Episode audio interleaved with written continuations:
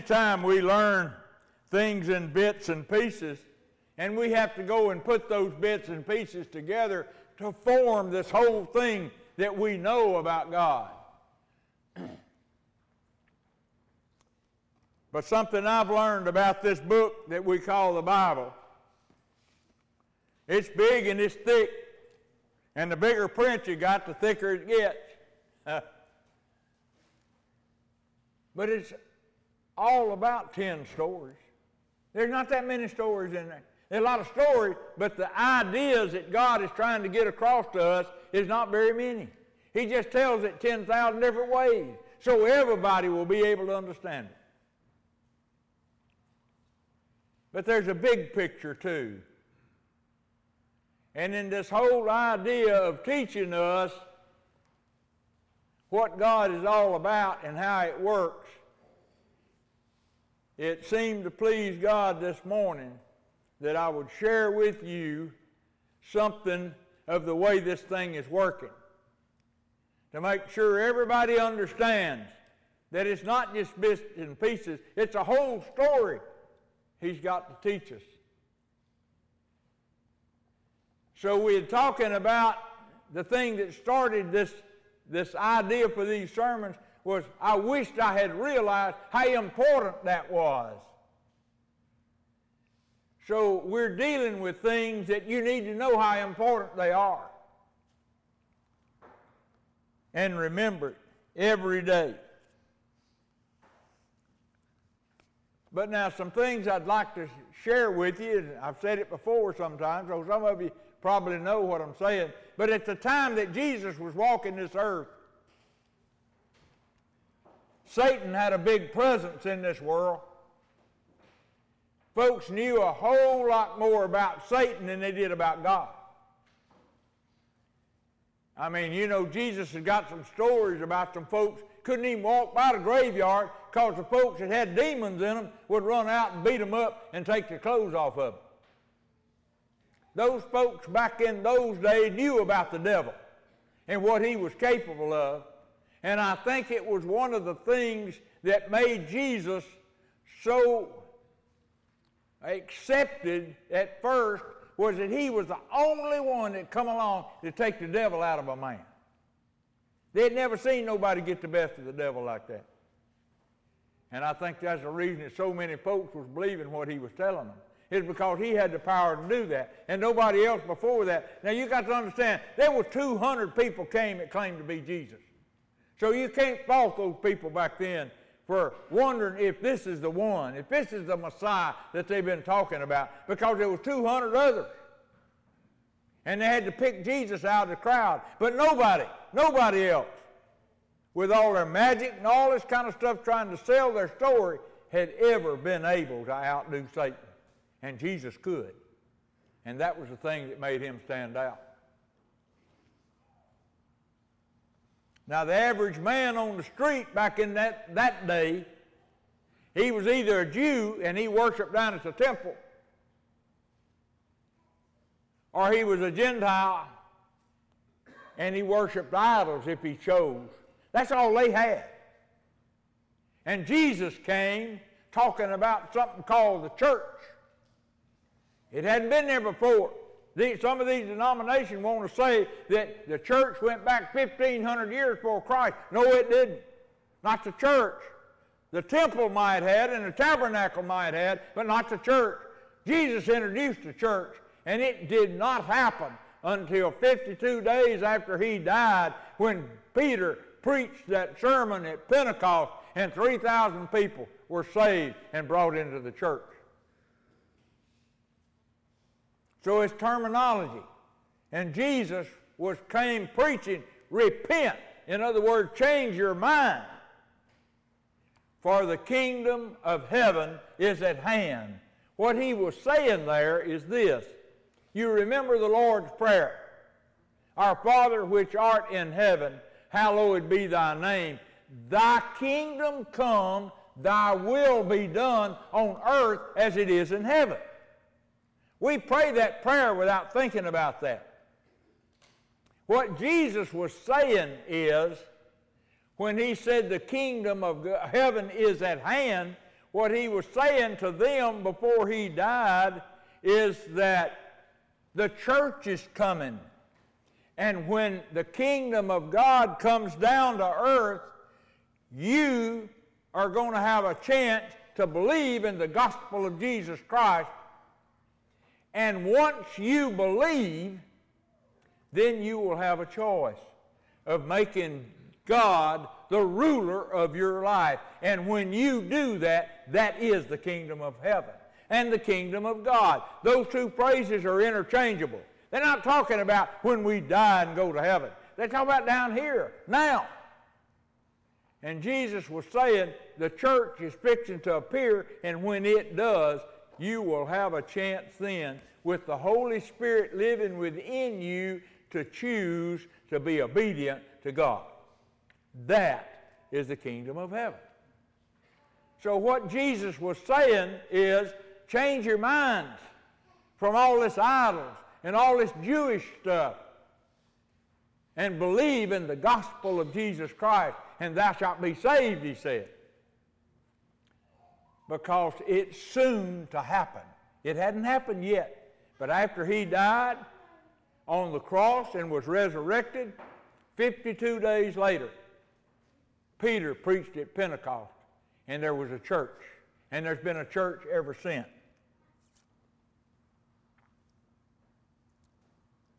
People back in that day feared Satan way more than anybody does today, probably. Supposedly, according to the poll, 70% of the people in the United States don't even believe in a devil. Well, that means he's doing a pretty good job because he wants to try to do things damage to God without ever anybody knowing he was anywhere close. That's, his, that's the biggest thing about Satan. He doesn't want to be recognized and seen for what he's doing. And when guys get a, a AK-47 and go in a school and shoot a bunch of kids, and when they start talking to them, they say, well, them voices in my head told me to do that. Who do you think that was? They call them mental illness. Mental illness and satanic possession is in the same sentences in several places in the Bible. The Bible talks the difference between mental illness, which the government's calling everybody does that stuff now because they don't believe in Satan, because they don't believe in Jesus either. And they're saying that it's mental illness. No, all of it's not. Because the people that are doing those things today are just like the people back in Jesus' day that he said would have demons in them. So believe what you want to. But everybody doesn't have mental illness.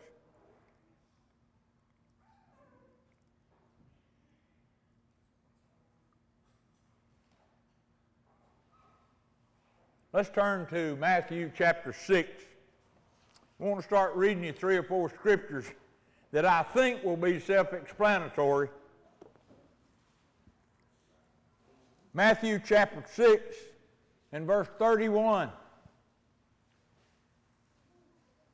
Jesus is talking here, and he tells us, therefore, take no thought. Don't even think about what shall we eat, or what shall we drink, or wherewithal shall we be clothed. Don't worry about that stuff, he says. For after all these things do the Gentiles seek.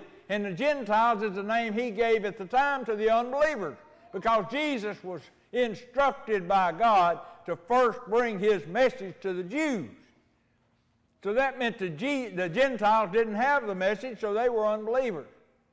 But he says that's the kind of thing that the unbelievers out here are after. They're trying to get food to eat and a place to live and clothes to wear. That's what, they, that's what they're all about. For your heavenly Father knows that you have a need of all these things. Now remember that word need. Because what we'll be talking about is things we want, not necessarily things we need. But you have a need of all these things Remember that word things. That's what we'll be talking about this morning. But seek ye first the kingdom of God and his righteousness. Believe in the gospel of Jesus Christ, and he will make you a righteous person. That's the sanctification process that happens after you're saved. And all these things shall be added unto you. Now, what's he saying here? Our concern as a Christian should be to be more like Jesus, to be righteous. Don't worry about the things because God knows you need the things and He'll give them to you without you having to worry about them. So, what does that mean to us as believers? It means that our priorities in our mind ought to be on Jesus Christ and the things of heaven, and not our priority being on things. Now, in the book of James, we've been there, we preached on it, that when we get our mind too much on things and not enough on God, God says we're idol worshippers. We don't want that, we don't want that, that name given to us. So we put the priority on being like Jesus. That's our most important thoughts.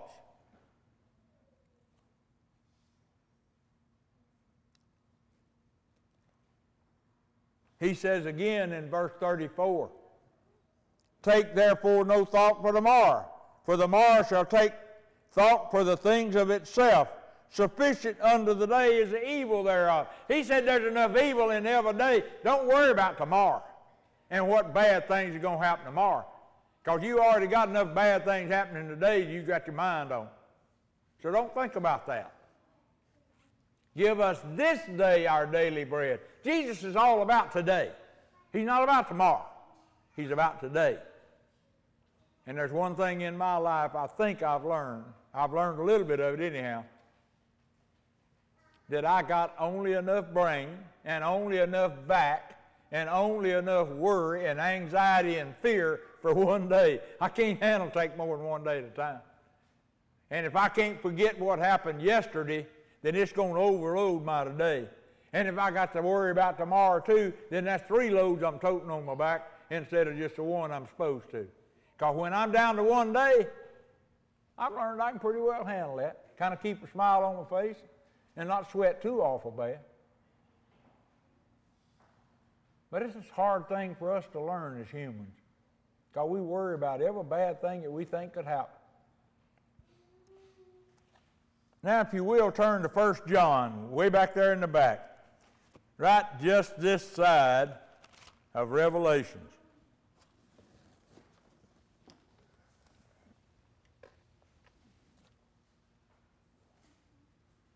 Well, something fell off and hit me on the leg, but I don't know what it was. First John chapter 2 and verse 15. Now look at what John is telling us. This is his version of what Matthew was telling us. John says in chapter 2 and verse 15, Love not the world, neither the things that are in the world. They're saying the same thing. Jesus got his message across pretty good, I think. If any man love the world, the love of the Father is not in him. What he's saying is what, what he said a while ago. Our priority should be not the world and the things that are in the world, but our priority ought to be Jesus and being like him.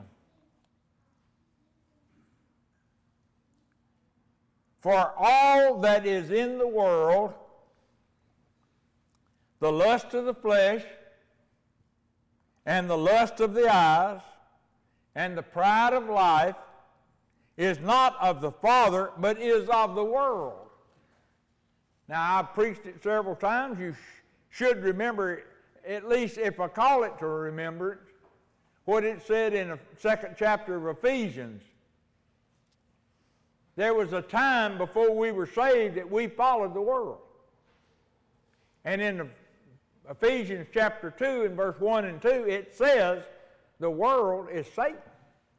We followed Satan. We thought we were following the world. When we get involved with all these things that are in the world, we seem to separate them from Satan, but Satan is using the world as his disguise.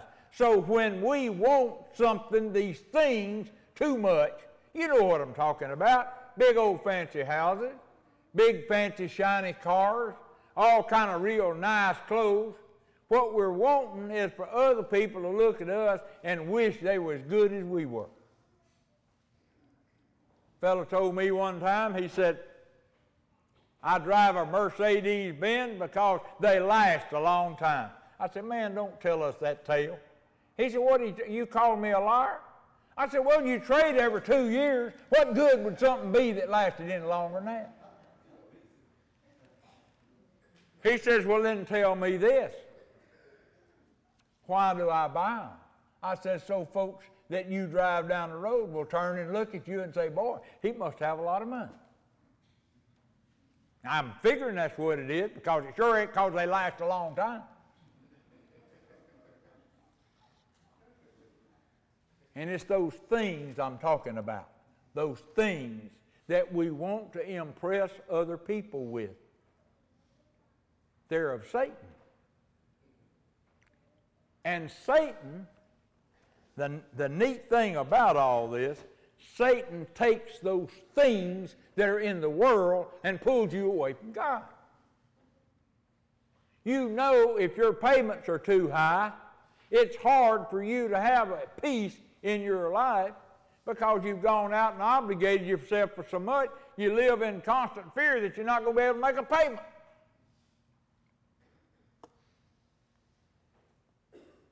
And you've got to be above the world to be able to walk down the street and speak to Jesus up to anybody. You've got to.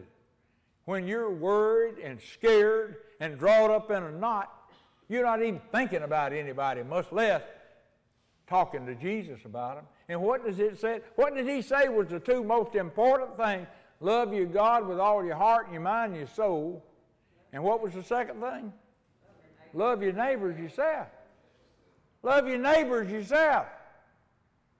Now, if you're trying to outdo your neighbor, do you really love him like you do you? You and him are competing, and you trying to win. You're trying to get a bigger car than him, bigger house than him, better clothes than him. You see what I'm saying? That's the place we put ourselves. Now, where does Satan come into all this? You remember, he was disobedient to God. People ask me, what's going on in heaven? Well, I'll tell you one thing's going on in heaven. Everybody up there is doing exactly what God wants them to do. Why would you say that? Because the one person that started trying to do something else got kicked out. Jesus said, I saw him fall from heaven like lightning. That was the devil. Now, understand something. Devil didn't land in hell. Devil ain't never been to hell. May have been there if he wanted to go, but he, he, that's not where he lives. That's the place that was prepared for him. That God said, Well, I might as well put these people that won't have nothing to do with me in hell too because Satan landed on the earth and he's been developing this earth ever since he landed just like he wants it.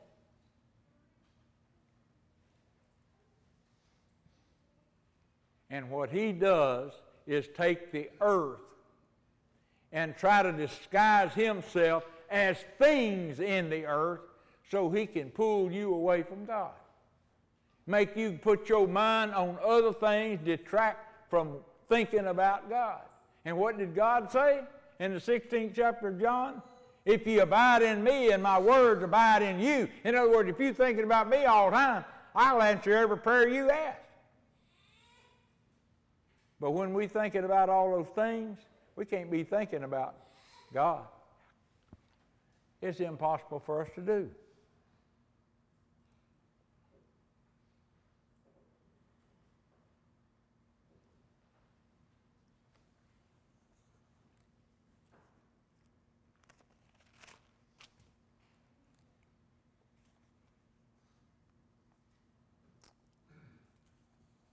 Love not the world. 15th chapter, 15th verse, chapter 2, 1 John. Love not the world, neither the things that are in the world. If any man love the world, the love of the Father is not in him. You can't love both of them, not the same way. But see, the things of the world, the lust of the eyes, the lust of the flesh, and the pride of life. Now, you see what that is? I see it and I want it. Mama used to tell us when we was kids, everything you looks at, you wants. Or you know how children are walking around grabbing at everything. The lust of the flesh, it doesn't look good. It feels good. It tastes good. So you want it. And the pride of life, I'm doing better than anybody else. That's what it's all about. God says, Humble thyself, therefore, before the mighty hand of God, and He will exalt you. He will bring attention to you when it's His time, not yours. We have a problem with that. But you see, what we saw, saw a couple of weeks ago, verse 17 and the world passes away and the lust thereof. But he that doeth the will of God abideth forever. Obeyers don't die. They don't even go to sleep. The people who obey God live forever. Now, let me give you a couple of definitions. What is this things? What does the Bible dictionary say that when they use the word things, what is that about? It's whatever may be possessed or owned. Anything that you can possess or own is a thing that the Bible calls a thing. And you don't need to be wanting those things. You need to be wanting to be like Jesus. That's your priority. Not that you don't think about the other, but he said don't even think about some of them. But that's another sin I have to I have to ask forgiveness for. I think about what I'm to wear. and another definition, we've heard the word lust a lot. Lust is something that you long for. I mean, it's on your mind all the time. You saw the ad for that new car and you hadn't been able to get it off your mind for two weeks. That's what lust is. When you can't get your mind off of something you want.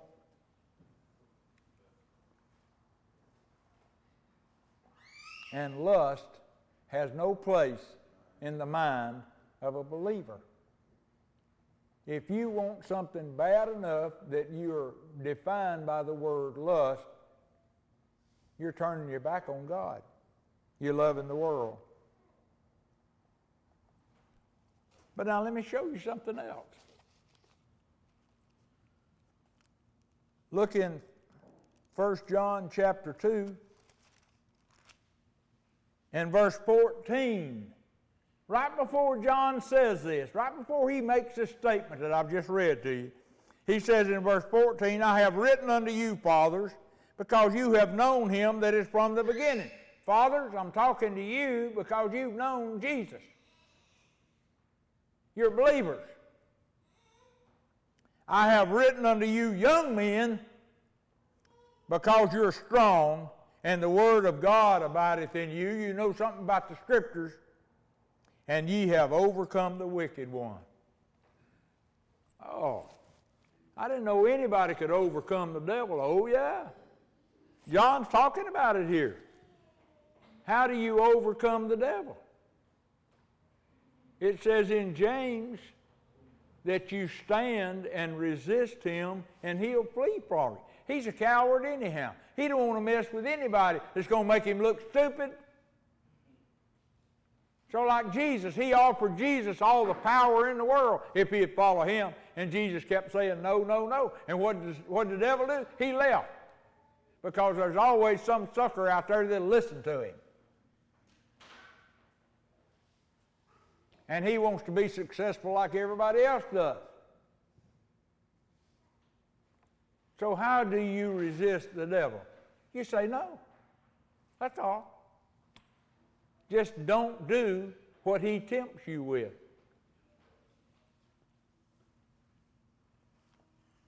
Now, let me say something about that to me is very interesting that too many times is not talked about. We were born in a war. There is a war going on on this earth between the forces of Satan and the forces of God. And we as children were born into that.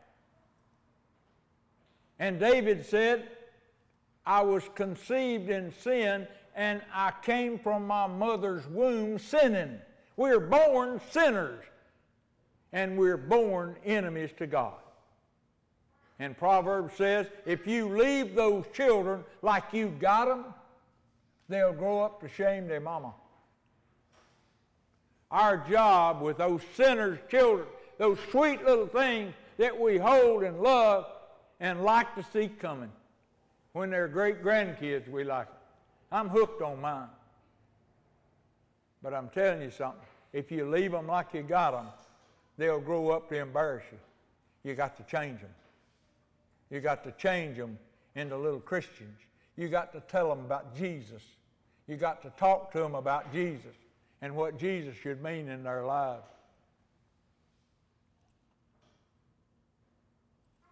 So we see that Satan in this war can be overcome. But let me tell you something, folks. There's a big secret a lot of people don't realize. They think the war is going on out here in the world between Satan and God. No, it's not. The war is going on inside of you. Inside of you. See, you came into this world as an unbeliever and an enemy of God. God, on some people, has decided to share Jesus Christ with them, and they believe, and now they're Christians.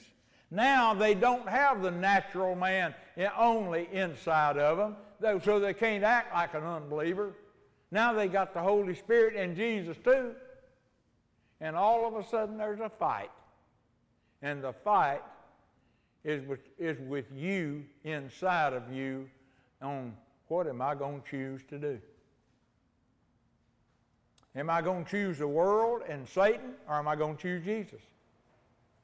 That's the fight. Seventh chapter of Romans, verse 23. Paul said, I find that when I would do good, there is evil present within me. Yes, there is. It says, I know at least 10 times about the evil that is inside of us. As Christian. there's still evil in there. And Satan is trying to get us to give up to that evil and do things that will separate us from God. He uses the very things that are in us as his weapons. And he's going to and fro across the, the, the, the world, seeking whom he may devour. But the thing he's using as weapons is the things that are in us already. It was born in us. It's in our natural side, the natural man, the old man that Jesus is trying to get rid of and make a new man like him. So you're in charge of the battle. Can't lay it on anybody else. Well, I chose to do this and that wasn't what God wanted me to do. Yeah, that's right. So, how do you win this battle with Satan? How do you overcome Satan? You say no. You choose not to go his way, but you choose to go the way of God. It all happens inside.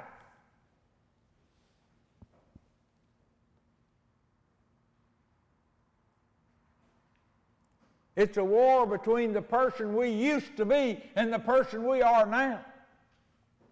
That's what it's all about.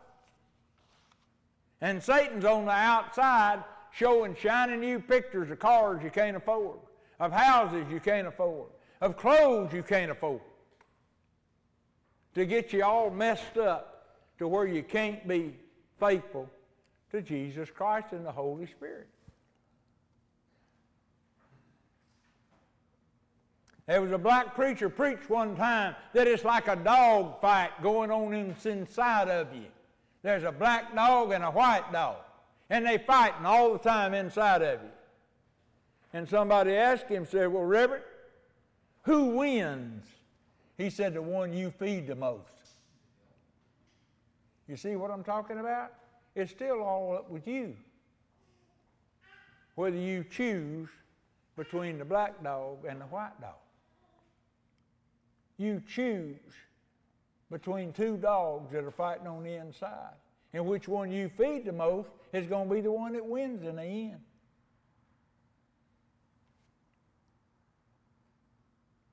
It's a choice you have to make, a choice I have to make. Every day I've got choices I have to make. My job up here in this place for this hour is to see that you know that and know the difference. When I come down out from behind this pulpit here, I'm trying just as hard as you are to try to live up to the very things that God has just shown me that He's asked me to explain to you.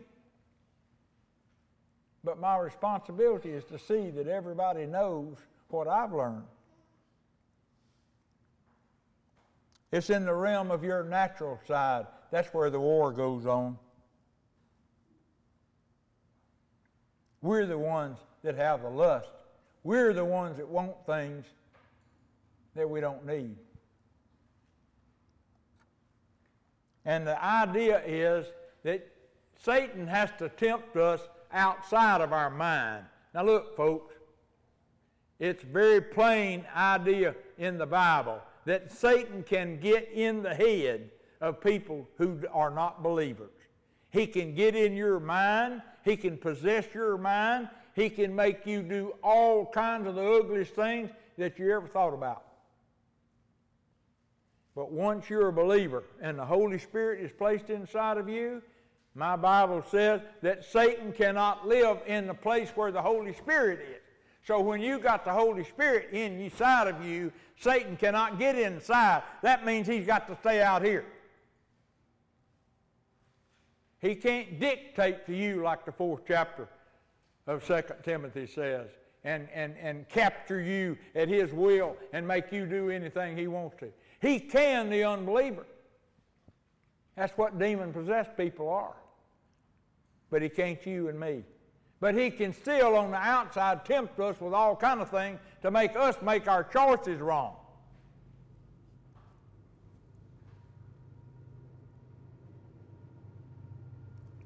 James 4 6, resist the devil and he'll flee. How do we resist? We stand and say no. How do we overcome? Now here's the secret. the battle's in you. It's not out here. The battle's in you. So how do you overcome it? With self-control. Do what now? What is my weapon in this battle? Self-control. How do you figure that? Well, in every list of Jesus in the Bible talking about spiritual people, there is that word self-control. You train yourself to say no to Satan, that's self-control. You don't fall for everything coming down the big road, as Daddy used to say. You resist the devil with self control. You don't let yourself do those things that Satan wants you to do that you know you ought not to do.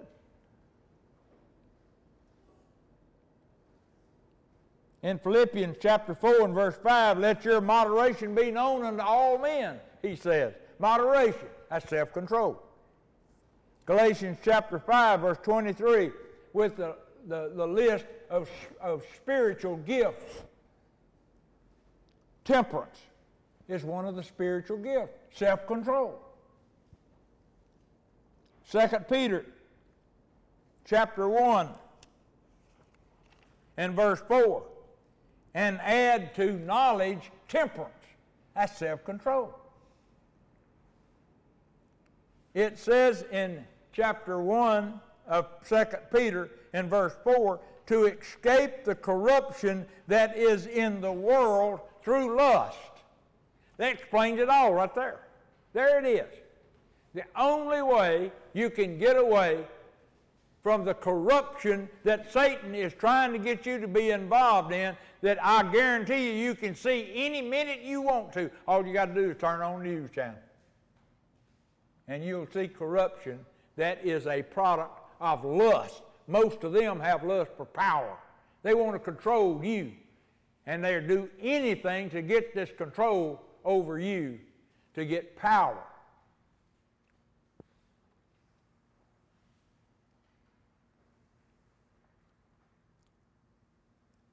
Jesus said in Matthew 17, maybe some of you remember the scripture, we've gone over it several times.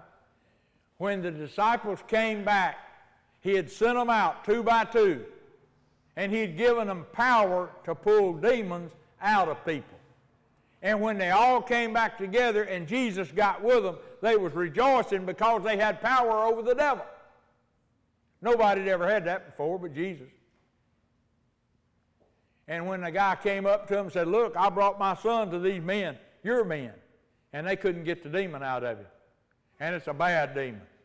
And Jesus asked him, said, How long has he been in there? He said, Since he was a little boy. And he says this demon throws, makes him jump in the fire and makes him jump in the water trying to drown him. He's trying his best to kill him. Your disciples couldn't get him out. Can you? And Jesus' comment was, How long will I have to put up with you guys that don't have enough faith? But you see what he says is this getting this, and then he takes the demon out of the boy. And when they get by themselves, the disciples asked Jesus, they was embarrassed about it. How could Jesus do it they couldn't? And he'd given them power to do it. And he said, You don't understand. You don't have enough faith. Well, how will we have enough faith? He said, This kind of, this, this going of this demon responds only to people who pray and fast. They go without food. What is going without food? Self control.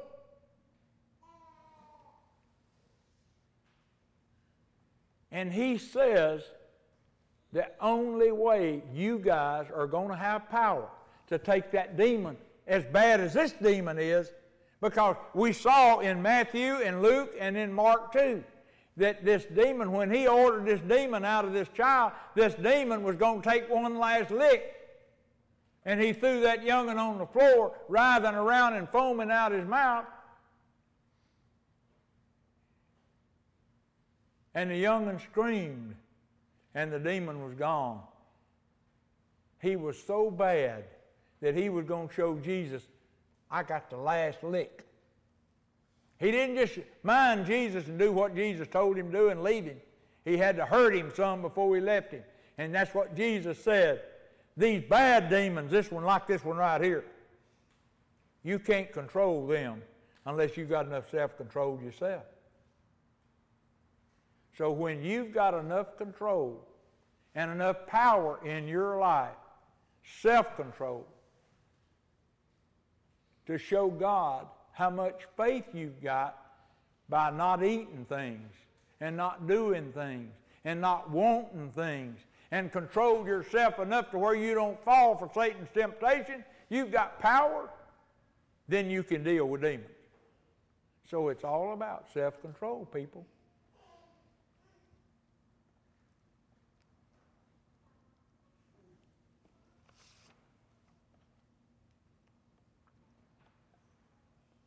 And to knowledge, you add temperance, self control.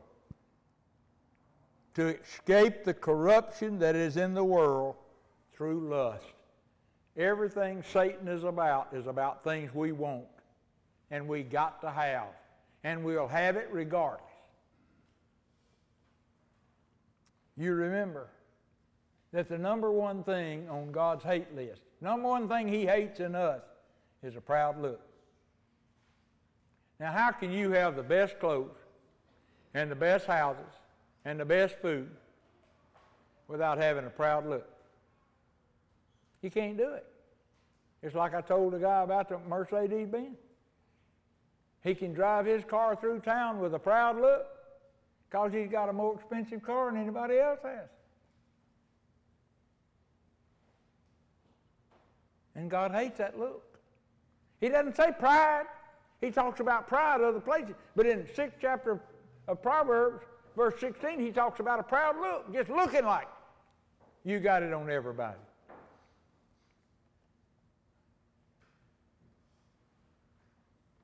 So that war that is going on within you between the old man that you used to be and the new man that God wants you to be. How's it going? You're the only one that knows. Are you winning? Are you getting to a place to where the devil don't mess with you anymore because he never has any success with you? Or you still fall for his temptations and, and, and go into all these kind of things that he wants you to go into that'll get your mind off of God? What did it say in Colossians chapter chapter 2 and verse 8? Let no man spoil you with philosophy and vain deceit, with the traditions of men and the rudiments of the world, and not after Christ. All these things that we choose except Jesus. Paul in Colossians says, don't let that happen. Don't let that happen. Know enough about what's going on in the big picture that you know that you are making choices every day for your life. Like we said last week, there's a voice behind you said, This is the way, walk ye in it when you turn left and when you turn right. God's behind you. Just like you plowing a mule, he's behind you hollering gee and all. So you'll know where to go if you'll just listen.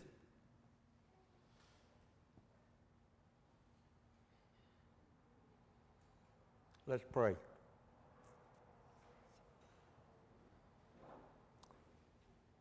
Father, cause us to understand what's going on. Cause us to see this big picture, this thing that we're involved in, the way you see it. Not the way we see it, but the way you see it. And understand that you want us to be like Jesus. No matter who we are, no matter how old we are, no matter how young we are no matter about our bank accounts or anything about us. It's just like Johnny Cash sang that song, Me and Jesus got our own thing going. It's between you and Jesus. Are you getting a pat on the back and Jesus saying, Well done, you good and faithful servant. You've been a servant, a faithful over a few things, and I'll make you ruler over many. Are we getting that pat on the back? Or are we getting a finger shook at us? Make the right decisions, folks. Between the old man that wants everything and the new man that wants Jesus. In Christ's name we pray. Amen.